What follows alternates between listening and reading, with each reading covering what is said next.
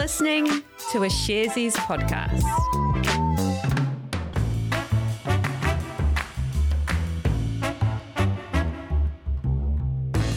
Tēnā tātou katoa, it's Wednesday the 30th of March. This is Recap brought to you by Sharesies.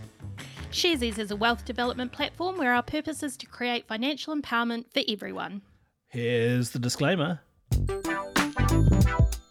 Investing involves risk. You aren't guaranteed to make money and you might lose the money you started with. Any information we provide is general only and current at the time. If you're looking for help with your investment choices, we recommend talking to a licensed financial advice provider. G'day there, Crystal. Kia ora, how are you? I'm very well, thanks. Thank you so much for coming on the old Wednesday recap. Always a pleasure to have you. Always lovely to be here. I know, and thank you. And uh, yeah, I don't know if you, you don't know if you heard the, the it was absolute scenes yesterday on recap with Helen letting drop I that it was her birthday. How about that? I couldn't believe it. I know. I was listening along, totally unaware. uh, so as soon as I heard it, I had to just, you know, share the news with the team and make sure that she didn't get away with not having her birthday celebrated. So um, in one meeting I was in today, we all sung awkwardly happy birthday um, via, you know, a video call, which is just horrific. But, you know, I think she really deserved that. She does. She was very, very, very sneaky about it. Like, not really Yeah. letting anybody know, but uh, she let slip on the old recap, and uh, justice was served. Absolutely. You can't get away without the birthday song. That's right. Oh god, those those multi Zoom uh, birthday songs are just terrible, but good fun. Let's crack on. Lots to talk about today, Crystal. So, uh, Crystal, do you remember last August when there was that big electricity blackout? I do. And I think there was about 30,000 customers who lost power. And it was like one of the coldest nights of the year. Um, I remember that night demand had reached like what they were saying was an all time high, and the system just couldn't generate enough power, right? Yeah, totally. And that night also sparked a whole bunch of investigations into what went wrong. One branch of that was a formal complaint brought against Genesis Energy by a group of small uh, electricity retailers, including Flick Electric and Electric Kiwi. They alleged that Genesis had breached energy market rules by not supplying more power into the grid. Uh, so, what they're saying is that Genesis actually helped push up electricity prices by deciding not to turn on the coal powered station at Huntly. And had they? Well, uh, the, the electricity authority investigated, and what the finding that they've come to is that they say they haven't found anything that indicates there was a breach of those rules. Uh, Genesis has always maintained that it didn't know that more power would be needed that night to meet demand, and they've said when it became obvious that more supply was needed, by that time it was too late to get the Huntly station online to make a difference, and the authority agrees with them. So, what did happen? Well, it seems like it might have been uh, a lot of inaccurate reporting from the grid operator Transpower, which may have led to lines companies either cutting supply or being told they could use up more. Uh, a ministerial inquiry, uh, which uh, reported back in November last year, called this response shambolic. So, what happens now? Uh, so the Electricity Authority is currently finishing off the second phase of its review into the blackouts. The first phase was about creating recommendations to Transpower about how to improve management of the power grid. The second phase is focused on the wider industry, its findings, and recommendations from that are due to be completed next month. Next up, I've got a story about the NASDAQ listed company Lululemon. I, I honestly thought it was some kind of like citrus company for the longest time.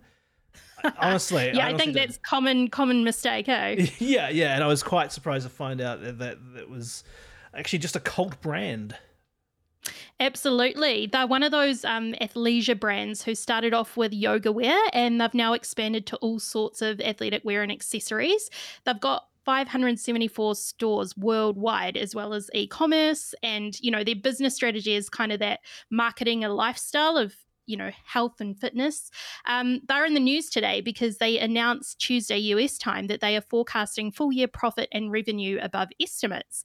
They also posted better than expected fourth quarter earnings despite reduced store hours due to an increase in omicron infections. Uh, and for the first time they surpassed 6 billion in annual revenue Well, I mean, I get that everyone has been all about the comfortable clothing during lockdowns, but aren't most parts of the world starting to get back into the office? Won't the leggings be ditched now?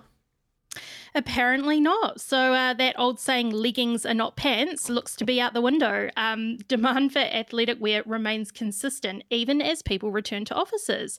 So it seems like the pandemic has got people saying no to uncomfortable clothing, and athleisure is now a major part of everyday fashion. Plus, many companies are working with that hybrid model of splitting time working from home as well as being in the office. So there's still plenty of opportunity to rock those leggings. I don't know what to think about this. I, I, I think I draw the line line at slides, bringing in slides to work. For some reason, oh, to know. me, they always seem just the most like at home, you know, just slink out to the dairy across the street kind of wear, you know. Fine with the True, leggings, but, but slides are not for me. You draw the line there. I yeah. do, I do. Uh, I mean, you know, Sharesies is a pretty casual attire workplace, so Lululemon wouldn't really look out of place. But I hear some price increases might be hitting people in the back pocket of their much loved leggings. Do leggings even have pockets? Oh, yes. Many styles do. Um, you can get side pockets, hidden pockets, all sorts. Uh, but yes, L- Lululemon has said that they will be taking modest, selective price increases over the course of the year. Their CEO, Calvin McDonald, said that only a small portion of styles will be impacted, and this will help offset some of the pressures they are seeing on their average unit cost. Morningstar Research um, analyst David Swartz commented that Lululemon has premium pricing all of the time, and having high cost, high price point products is nothing new for Lululemon. So they can push through the price increase without any problem. Mm. So, what's the actual revenue they're forecasting for 2022, and how did the market respond to the to the news? So they're forecasting full year 2022 revenue between 7.49 billion and 7.62 billion, while analysts are expecting 7.3 billion, according to data from Refinitiv. Uh, shares of the yoga wear maker rose about 8% in extended trading. Cool, thank you very much, Crystal. Just to finish up today, there's been a bit of malarkey on the Australian Stock Exchange with uh, trading halts and clarifications flying all around. Ooh, a bit of drama. I love it. What's the story? All right. So this revolves around a green hydrogen deal that was penned today in Berlin between the Australian iron ore producer Fortescue and the European power company E.ON. Uh, the deal is for Fortescue to supply 5 million tonnes of green hydrogen by 2030. Uh, it's important to note, though, that this is uh, what's been signed as a memorandum of understanding and is focused at this point on a research and study partnership. Fortescue doesn't actually have a hydrogen supply chain as of yet, and the head of the company, Andrew Forrest, said that there's a lot of detail yet to be worked out. This is part of the quest to wean Germany and Europe off Russian oil and gas, right? They're kind of looking everywhere for alternative sources of energy. Yeah, Russia's invasion of Ukraine has heavily disrupted uh, global energy supplies, with everyone trying to cut the cord, well, nearly everybody trying to cut the cord from Russia. That's particularly difficult for Germany, which gets over 30% of its gas from Russia.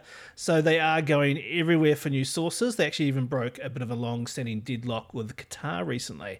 And that's very much how the deal was framed by Forrest at the press conference announcing the partnership with E.ON. He talked about the deal providing freedom energy from Russia and said that for, for Fortescue, it's a minimum $50 billion expenditure. Okay, but what what were you saying sort of about a trading halt happening? Yeah, so a trading halt, by the way, is when a company stops all trading of its shares on an exchange or exchanges, if it's on a couple, and most often it's done in anticipation of a big news event or announcement which may affect the share price of the company. And is this what happened with Fortescue? Well, uh, initially that was unclear. The Fortescue trading halt seemed to come out of nowhere around uh, midday today with no explanation. And then about an hour later or so, it ended with a statement from Fortescue. And it seems to have been all because of that $50 billion commitment that Forrest talked about. Uh, the statement from Fortescue said that figure was a high level assessment designed to impart only the potential scale of the partnership. It says there's no official commitment to, to that expenditure, and all final investment decisions will be made by the Fortescue board.